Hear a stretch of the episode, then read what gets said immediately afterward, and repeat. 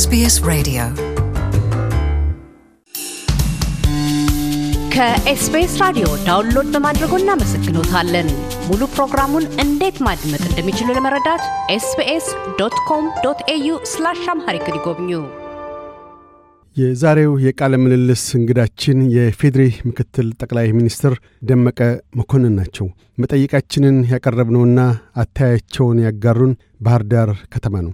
የብሔረ አማራ ዲሞክራሲያዊ ንቅናቄ ብአዴን አስራ ሁለተኛ መደበኛ ድርጅታዊ ጉባኤን በከፈቱና አምስት አስርት ዓመታትን የተሻገሩበትን ዕለተ ልደታቸውን ባከበሩ ማግስት ብአዴን ወደ አማራ ዲሞክራሲያዊ ፓርቲ አዴፓ ሳይለወጥ በፊት ውይይታችንን ያካሄድነው የአባይ ወንዝ ምንጭ በሆነችውና በእምቦጭ ሳቢያ ጤናዋ ታውኮ ባለው የጣና ሐይቅ እቅፍ ውስጥ ሞገስ ተላብሶ በቆመው ብሉናይል ወይም አቫንቲ ሆቴል ነው።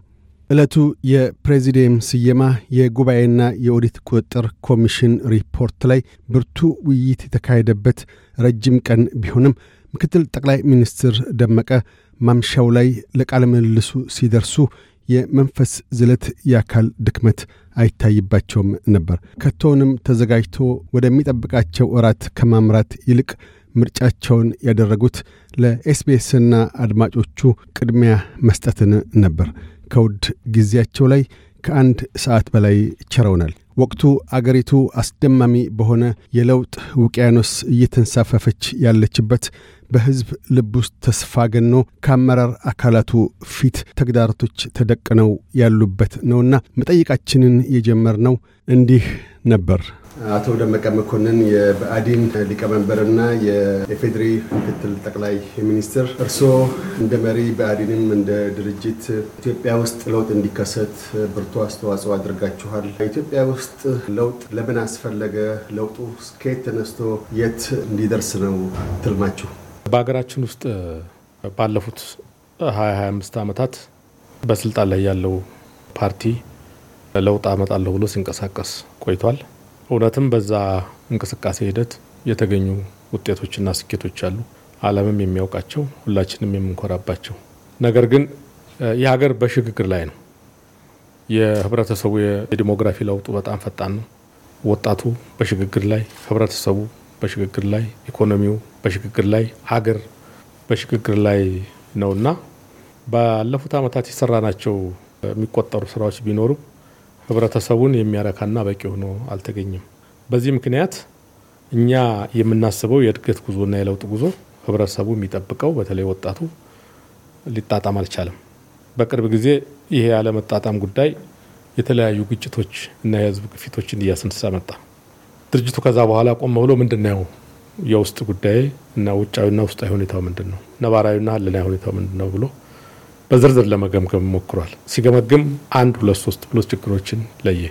በመልካም አስተዳደር እድገቱን በጥራት እና በዘላቂነት የመምራት እድገቱ መዋቅራዊ ሽግግር እንዲያመጣና ወደ ብልጽግና ሊያስገድ እንዲችል አድርጎ መምራት፣ የኑሮ ውድነት ጥያቄ፣ አጠቃላይ እድገት በቁጥር የሚገለጽ ቢሆንም በእያንዳንዱ ድሃ ኪስ የሚያንኳኳ ባለመሆኑ ወደ ቤተሰቡና ወደ እያንዳንዱ ዜጋ ጠጋ ያለ ለውጥና እድገት የግድ ይላል። ከዛ ውጭ ግን የሚጣጣም ነገር አይኖረውም እና ይህም ችግር አለብን። በሀገሪቱ ውስጥ አንድ አራተኛ የሚሆነው የሀገሪቱ ሕዝብ በድህነት ወለል ውስጥ ነው ያለው። ይሄ የአማራ ክልልም በተመሳሳይ ወደ አምስት ሚሊዮን የሚሆነው አንድ አራተኛው እንደዚሁ በዚህ ወለል ውስጥ ነው ያለውና አምራች ህብረተሰብ ግንባታችን ከድህነት የማውጣት እርምጃችን ሰላምና ማረጋጋትን የምንገነባበት አካሄድ በተለይም ደግሞ የዲሞክራሲ ጉዳይ ከምንም በላይ አንገብጋቢና ብዙ ጉድለት ያለበት ሆኖ አገኘ ነው። እኛ ዲሞክራሲን የምናቀነቅንበትና ዲሞክራሲን አመጣን የምንልበት እየተመነዘረ ወደ ቤተሰቡ ወደ ዜጋውና ወደ ማህበረሰቡ ሲገባ ምህዳሩ በጣም የጠበበ በወረቀት ላይ ያለውና በተግባር ላይ ያሉት የተለያዩ ናቸው። በዚህ ምክንያት ብዙ መሳሳብ፣ የአጥፍቶ መጥፋት ማለት አንዱን ጠላት አንዱን ወዳጅ አድርጎ የመፈረጅ በእልህና በኃይል ላይ የተመሰረተ ዲሞክራሲ ስርዓት ግንባታ የትም ሊያደርስ ስለማይችል ብዙ ዋጋ አስከፍሏል ማለት ነው። የሰብአዊ መብታዊ አያያዝ ከዚህ አኳያ እጅግ በሚገርም ያለፉትን ዘመናት እየረገም መልሰን እዛው ችግር ውስጥ ራሳችን ተገኝተናልና ይሄ ችግር ካለ ይሄ ስርዓት ይሄ አካሄድ መሰረታዊ ለውጥ ሊያመጣ ይገባዋል የሚለው ህዝቡ እየገፋ ድርጅቱ ደግሞ ይህን እያዳመጠ ለዚህ የለውጥ ተቀባይነቱን እያረጋገጠ በተሃድሶ እንቅስቃሴ ውስጥ ተገባና 2008 በእኛ አቆጣጠር ወይም ደግሞ 2015 16 አካባቢ የተጀመረው የብአዴንና የኢህአዴግ የለውጥ እንቅስቃሴ ወደ ተጨባጭ ለውጥና አዲስ ምዕራፍ አሁን እየከፈተ መጣ ማለት ነው። ይህን ለመረዳት ከሁለት አስርት ዓመታት በላይ የፈጀባችሁ እንደምን ነው? እንግዲህ እንዲህ አይነት ነገር ምንድን ነው? ይቺ ሀገር የዛሬ 26 27 ዓመት በርስ በርስ ጦርነት በከፍተኛ ደረጃ ደቃ እንደነበረ አገሪቱ ወደ ሌላ የባሰ ችግር ውስጥ ልትወድቅ እንደነበረች ይታወቃል። የቅራኔዎቹ ብሔራዊ ባህሪ እየያዙ መደባዊ ባህሪ እየያዙ ሁሉ ነገር የተወሳሰበበት ሁኔታ ነው የነበረው። የኢህአዴግ ወደ ስልጣን ሲመጣ አንጻራዊ በሆነ መልኩ ከድሮ የተሻለ መስሎ እየተጓዘ ግን ደግሞ ወደፊት እያየ ህብረተሰቡን እያረካ በመሄድ በኩል ደግሞ ጉድለት እያስመዘገበ መጣ ማለት ነው። ከድሮ አይን ስታየው በመሰረተ ልማት፣ በትምህርት ማስፋፋት፣ በጤና እድገቱ ባለ ሁለት አሃዝ መሆን ምናምን እነዚህ እድገቶች አሉ። ስለዚህ እነዚህ የመጨረሻው የውጤት ጫፎች እየተደረጉ እየተወሰዱ የጎደለውንና ህዝቡ የሚያማርረውን ለማዳመጥ ከፍተኛ ጉድለት ነበረብን ማለት ነው። በምትመራው ስርዓት ላይ ትልልቅ የልማት ውጤቶች የእድገት ትሩፋቶችን እያየህ ሌላውን ቀለል አድርጎ የማየትና በቀላሉ ሞላዋለሁ ብሎ ማሰብ ትልቅ ቦታ ይዞ ቆየ። እንግዲህ ስልጣን ላይ ያለ ፓርቲ እንዲህ እንዲህ አይነት ነገር ብዙ ጊዜ ይፈታተነዋል ማለት ነው። ነገር ግን ልማት ሲባል መንገድ ሲባል ሌሎች የልማት እንቅስቃሴዎች ሰብአዊ መብት ሳይከበር ነጻነት ሳይሟላ ዴሞክራሲ ሳይከበር በጣም ግንጥል ናቸው። ወደ ዋናው ጥያቄ መሄድ እንጂ ይህን ሰርችላለሁ ይህን ያህል ገንብችላለሁ የሚለው ነገር ሁለተኛ እንደሆነ እየገባን መጣ ማለት ነው። በእንዲህ አይነት እውነት ነው በጣም ፈጣን ቢል ኖረው ዘጠና ሰባት ምርጫ ላይ የነበረው ምልክት ከዛ በኋላም የተካሄዱት ለውጦች መለስተኛ ናቸው። ወደ ዋናው ችግር በደንብ የገፋ አይደለም። ዘጠና ሰባት በነበረው ምርጫ ኢህአዴግ ደንገጥ ብሎ ምላሽ ሰጭነትን ላሻሽል ብሎ የሰራቸው ስራዎች ነበሩ። እነዛን የተወሰኑ ስራዎች መሰረት አድርጎ ሁለት ሺ ሁለት ህዝቡ በተሻለ ድምጽ ሰጠው። በዚህ ላይ የአንድ የአውራ ፓርቲ አካሄድ የበለጠ ተረጋግጧል በማለት ይህንን ቀጣይነት ለማረጋገጥ እርካታ ጀመረ ማለት ነው። የእርካታው አካሄድ በነዛ በሚቆጠሩ ውጤቶች ላይ ብቻ ተንጠልጥሎ ትልልቆቹን የህዝብ ጥያቄዎች ወደ ጎን እየተወ ሄደ። ያ ነው ወደ ባሰ ግጭትና ወደ ባሰ ግፊት ያመጣው። እንግዲህ አንዴ ድንገት የበቀለና ድንገት ኢመርጅ ያደረገ አይደለም። ይህም እንቅስቃሴ በፊትም ወጣ ገባ እያሉ የሚታዩ ነበር። መጨረሻ ላይ ግን 2006 ግጭቱ በተለያየ ቦታ በተለይ ኦሮሚያም እንደዚህ 2007 2008 ሞ አማራ ክልል በከፍተኛ ደረጃ ያነቃነቀት የህዝብ ግፊት ሲመጣ ይሄን ነገር ቆም ብሎ ድሮ ወጣ ገባ እያልን የምናየውን ነገር ጠበቅ ባለ ሁኔታ ወደ ውስጥ ድርጅቱ ተገዶ ነው የገባው በህዝቡ ግፊት ማለት ነው። እሱ በሰራቸው ስራዎች እየቆጠረ ሌላው ደግሞ አዎ የተሰራ ስራ አለ ጥሩ ነው፣ ከዛ በላይ ግን ሌላ ችግር አለብኝ እያለ እየጮኸ እነዚህን አጣጥሞ ቶሎ ብሎ ወደ መፍትሄው መግባት የተወሰነ ጊዜ ወስዷል። ኋላ ግን ብዙ ርቀት የሚወስድ የመፍትሄ ሀሳብ መጣ። የመፍትሄው የመጀመሪያ እርምጃም የአመራር ለውጦቹንና የአካሄድ አቅጣጫዎቹንም በማሻሻል አሁን ህዝቡ ጋር የጀመርነው ጉዞ መጥቷል ማለት ነው። ይህ አሁን የመጣው ለውጥ ለአማራው ህዝብ በእርግጥ ጊዜው አጭር ነው። ምን ያስገኛቸው ፋይዳዎች አሉ? ለወደፊቱስ ምን አይነት ትሩፋቶችን ሊያስገኙ ይችላሉ? የሚል ተስፋና ሀሳቢ አለ። መጀመሪያው ጥያቄህ አሟልቼ ያልዳሰስኩትን ጭብጥ ላንሳና የለውጡ አታይ ምንድን ነው የሚለው ነገር እኛ የምንመስለው ለውጡን እንደ እንቁላል ነው። በመደመር መርሆች ላይ ቁም ነገር ተቀምጧል። እንቁላል እንግዲህ በራሱ የእድገት ሂደት ከውስጡ ጫጩቷ ማቹር አድርጋ ከውስጥ ተሰብሮ ጫጩቷ ስትወጣ ህይወት ይቀጥላል። እንቁላል ከውጭ ከተሰበረ ምን ይሆናል? ያው ህይወት አይቀጥልም፣ ይሰበራል። የህዝብ ግፊት እንዳለ ሆኖ ያንን ከተቀበለ በኋላ ድርጅቱ ውስጡን ነው የናጠው። ያ ለውጥ ከውስጥ ህይወት እንዲቀጥል አድርጎ አመጣ። እንዳለፉት ስርዓት ከአፄ ኃይለስላሴ ደርግ፣ ከደርግ ኢህአዴግ፣ ከኢህአዴግ ሌላ አይደለም። ይሄ በኢህአዴግ የእድገት መንገድ ውስጥ ግን ደግሞ ጉለት የሚባሉትን መሰረታዊ ስህተቶች በማረምና ከውስጥ በፈነቀለ የለውጥ እንቅስቃሴ ድሮ ያላላነውን አገራዊ አስተሳሰብና አንድነትን በመሙላት በልዩነት መልክ የምንሄድበትን አካሄድ በመግራት አሁን ወደፊት ለመሄድና ለመጓዝ ይችን ሀገር የሚታደገው ይሄ ሪፎርም ፕሮግራም ተሟልቶ ሲተገበር ነው የሚል አቅጣጫ ተያዘ። ያለፈውን በደልና ያለፈውን ወቀሳ ብቻ እየረገም ሌላ ጥላቻና ልዩነት ከማስፋት እስኪ ይቅር እንባባል፣ እስኪ እሳቤውን በፍቅር እንየው፣ እስኪ ለዚህ ለውጥ የራሱን ጠጠር መወርወር የሚችል ሁሉ ይደመር። በዚህ ላይ ተመስርተን በዋና ዋና የህዝብ መሰረታዊ ጥያቄ በሆኑ ጉዳዮች ላይ ፈጣን ምላሽ እንስጥ ነው። አንደኛ political reform ነው። political reform ኡ በድርጅቱ በራሱ በውስጡ፣ ሁለተኛ political reform ኡ በህብረተሰብ ውስጥ ለምሳሌ የፖለቲካ ምህዳር የተባለው መቼም ማንም አይገምትም። በአጭር ጊዜ በዓለም ላይ በተለያየ ቦታ ስርዓቱን ተቃውሞ የሚንቀሳቀሱ ድርጅቶችን በሰላም እንታገል። አገር ለአንድ ድርጅት ለኢህአዴግ ብቻ የተሰጠ አይደለም። ሁሉም ባለ ጉዳይ ነው። የሚያለያየን ስልት ነው። ሁሉም ጠንካራ እና የበለጸገ ሀገርን ይመኛል። ለምንድን ነው ታዲያ በዚህ የማንታገለው ብሎ ኢህአዴግ በዚህ ደረጃ መቆሙ አንድ ትልቅ ለውጥ ነው ማለት ነው። እከሌን አሸባሪ ነው እከሌን በዚህ አድርገው የመሳሰሉ ነገሮች ብዙ ርቀት አይወስዱም። መጫወቻ ሜዳው ሰላማዊና ህጋዊ እስከሆነ ድረስ ሁሉም ያለውን ይወሩር፣ እንማማር፣ ዳኛችን ደግሞ ህዝብ ይሁን። በዚህ ድፍረት ነው ኢህአዴግ የገባው ማለት ነው።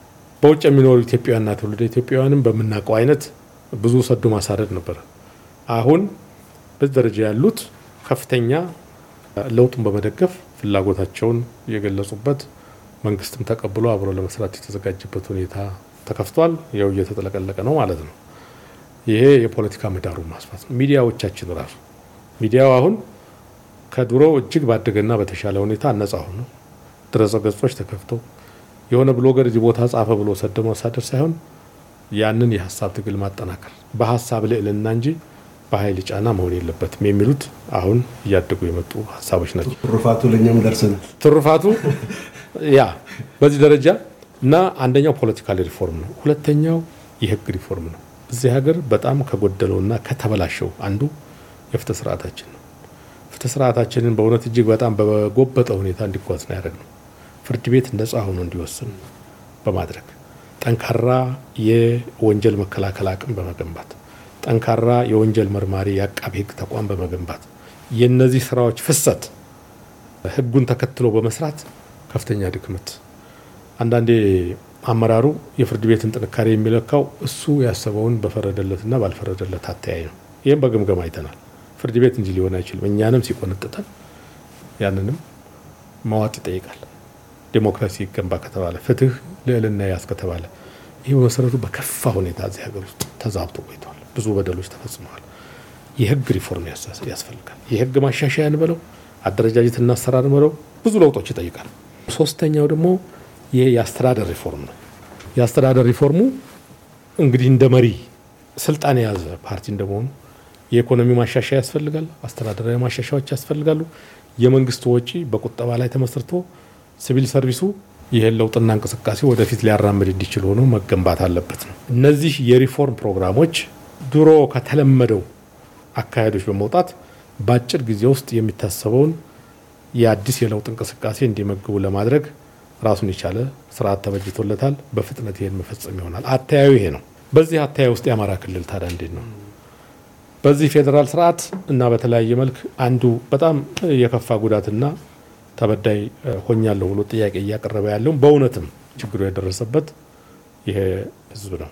በእነዚህ ትግሎችም እውነት ለመናገር ብአዴንም በጣም ወሳኝ የሚባል ኃላፊነቱን የተወጣ ትግል አካሂዷል። ከተወቀሰ ዘግይቷል ነው በተለያየ ምክንያት። ወደ መጨረሻዎቹ ደግሞ እነዚህ ሶስት ዓመታት በጣም ወሳኝ የሆኑ የትግል ወቅቶች ነበሩ። ህዝቡ ውስጥ የሚነሱ ጥያቄዎችን በዛ አዳምጦ ህዝቡ የማይቀበላቸው የአማራ ህዝብ የተጎዳበት አንዱ ትረካው ራሱ የተሳሳተ ነው። በድሮ ስርዓት የነበሩ በደሎች ካሉ እነዛ ተቆጥረው ከአማራው ብሔር የወጣ በደልና ጫና እንደሆነ እየተደረገ እየተሳለ ሌላው እንዲጠራጠረው ይሄ ትውልድ ዕዳ እንዲከፍል የበዳይነት ሳይኮሎጂ እንዲሸከም እየተደረገ ትርክቶች ቆይተዋል። ይሄ በመሰረቱ የትርክት እረቃ መካሄድ አለበት። አንዱ በዛ የተጀመሩ ስራዎች አሉ ማለት ነው። ሁለተኛ ከልማት ስራ ማኳያ ትልልቅ ስራዎች ተሰርተዋል። አሁንም አንዳንድ ጥሩ ጅምሮችም እየቀጠሉ ነው። ይሄ በቂ አይደለም። በፌዴራል ስርዓት ውስጥ የፍትሐዊ ተጠቃሚነት ጥያቄ ከፍተኛ መሻሻል ያስፈልገዋል። ፌዴራል ስርዓቱ ከዚህ አኳያ መታረምና መስተካከል ያለበት አካሄድ አለ። ይሄኛው ነው የህዝቡ ክልሉ ከሌሎች ጋር ያልተማመነበት የአከላለልና የወሰን ጥያቄዎች አሉ። እነዚህ ምላሽ እንዲያገኙ በዚህ በለውጥ እንቅስቃሴ እንዲህ አይነቱን ነገርም ለውጡ ሊፈታና ሊያስተካክል ይችላል ብለን እናምናለን። I think በጥሩ አቅጣጫ ላይ እየተጓዝን ነው ማለት ነው። ከሰብአዊ መብት አኳያ ከፍተኛ በደል ደርሷል።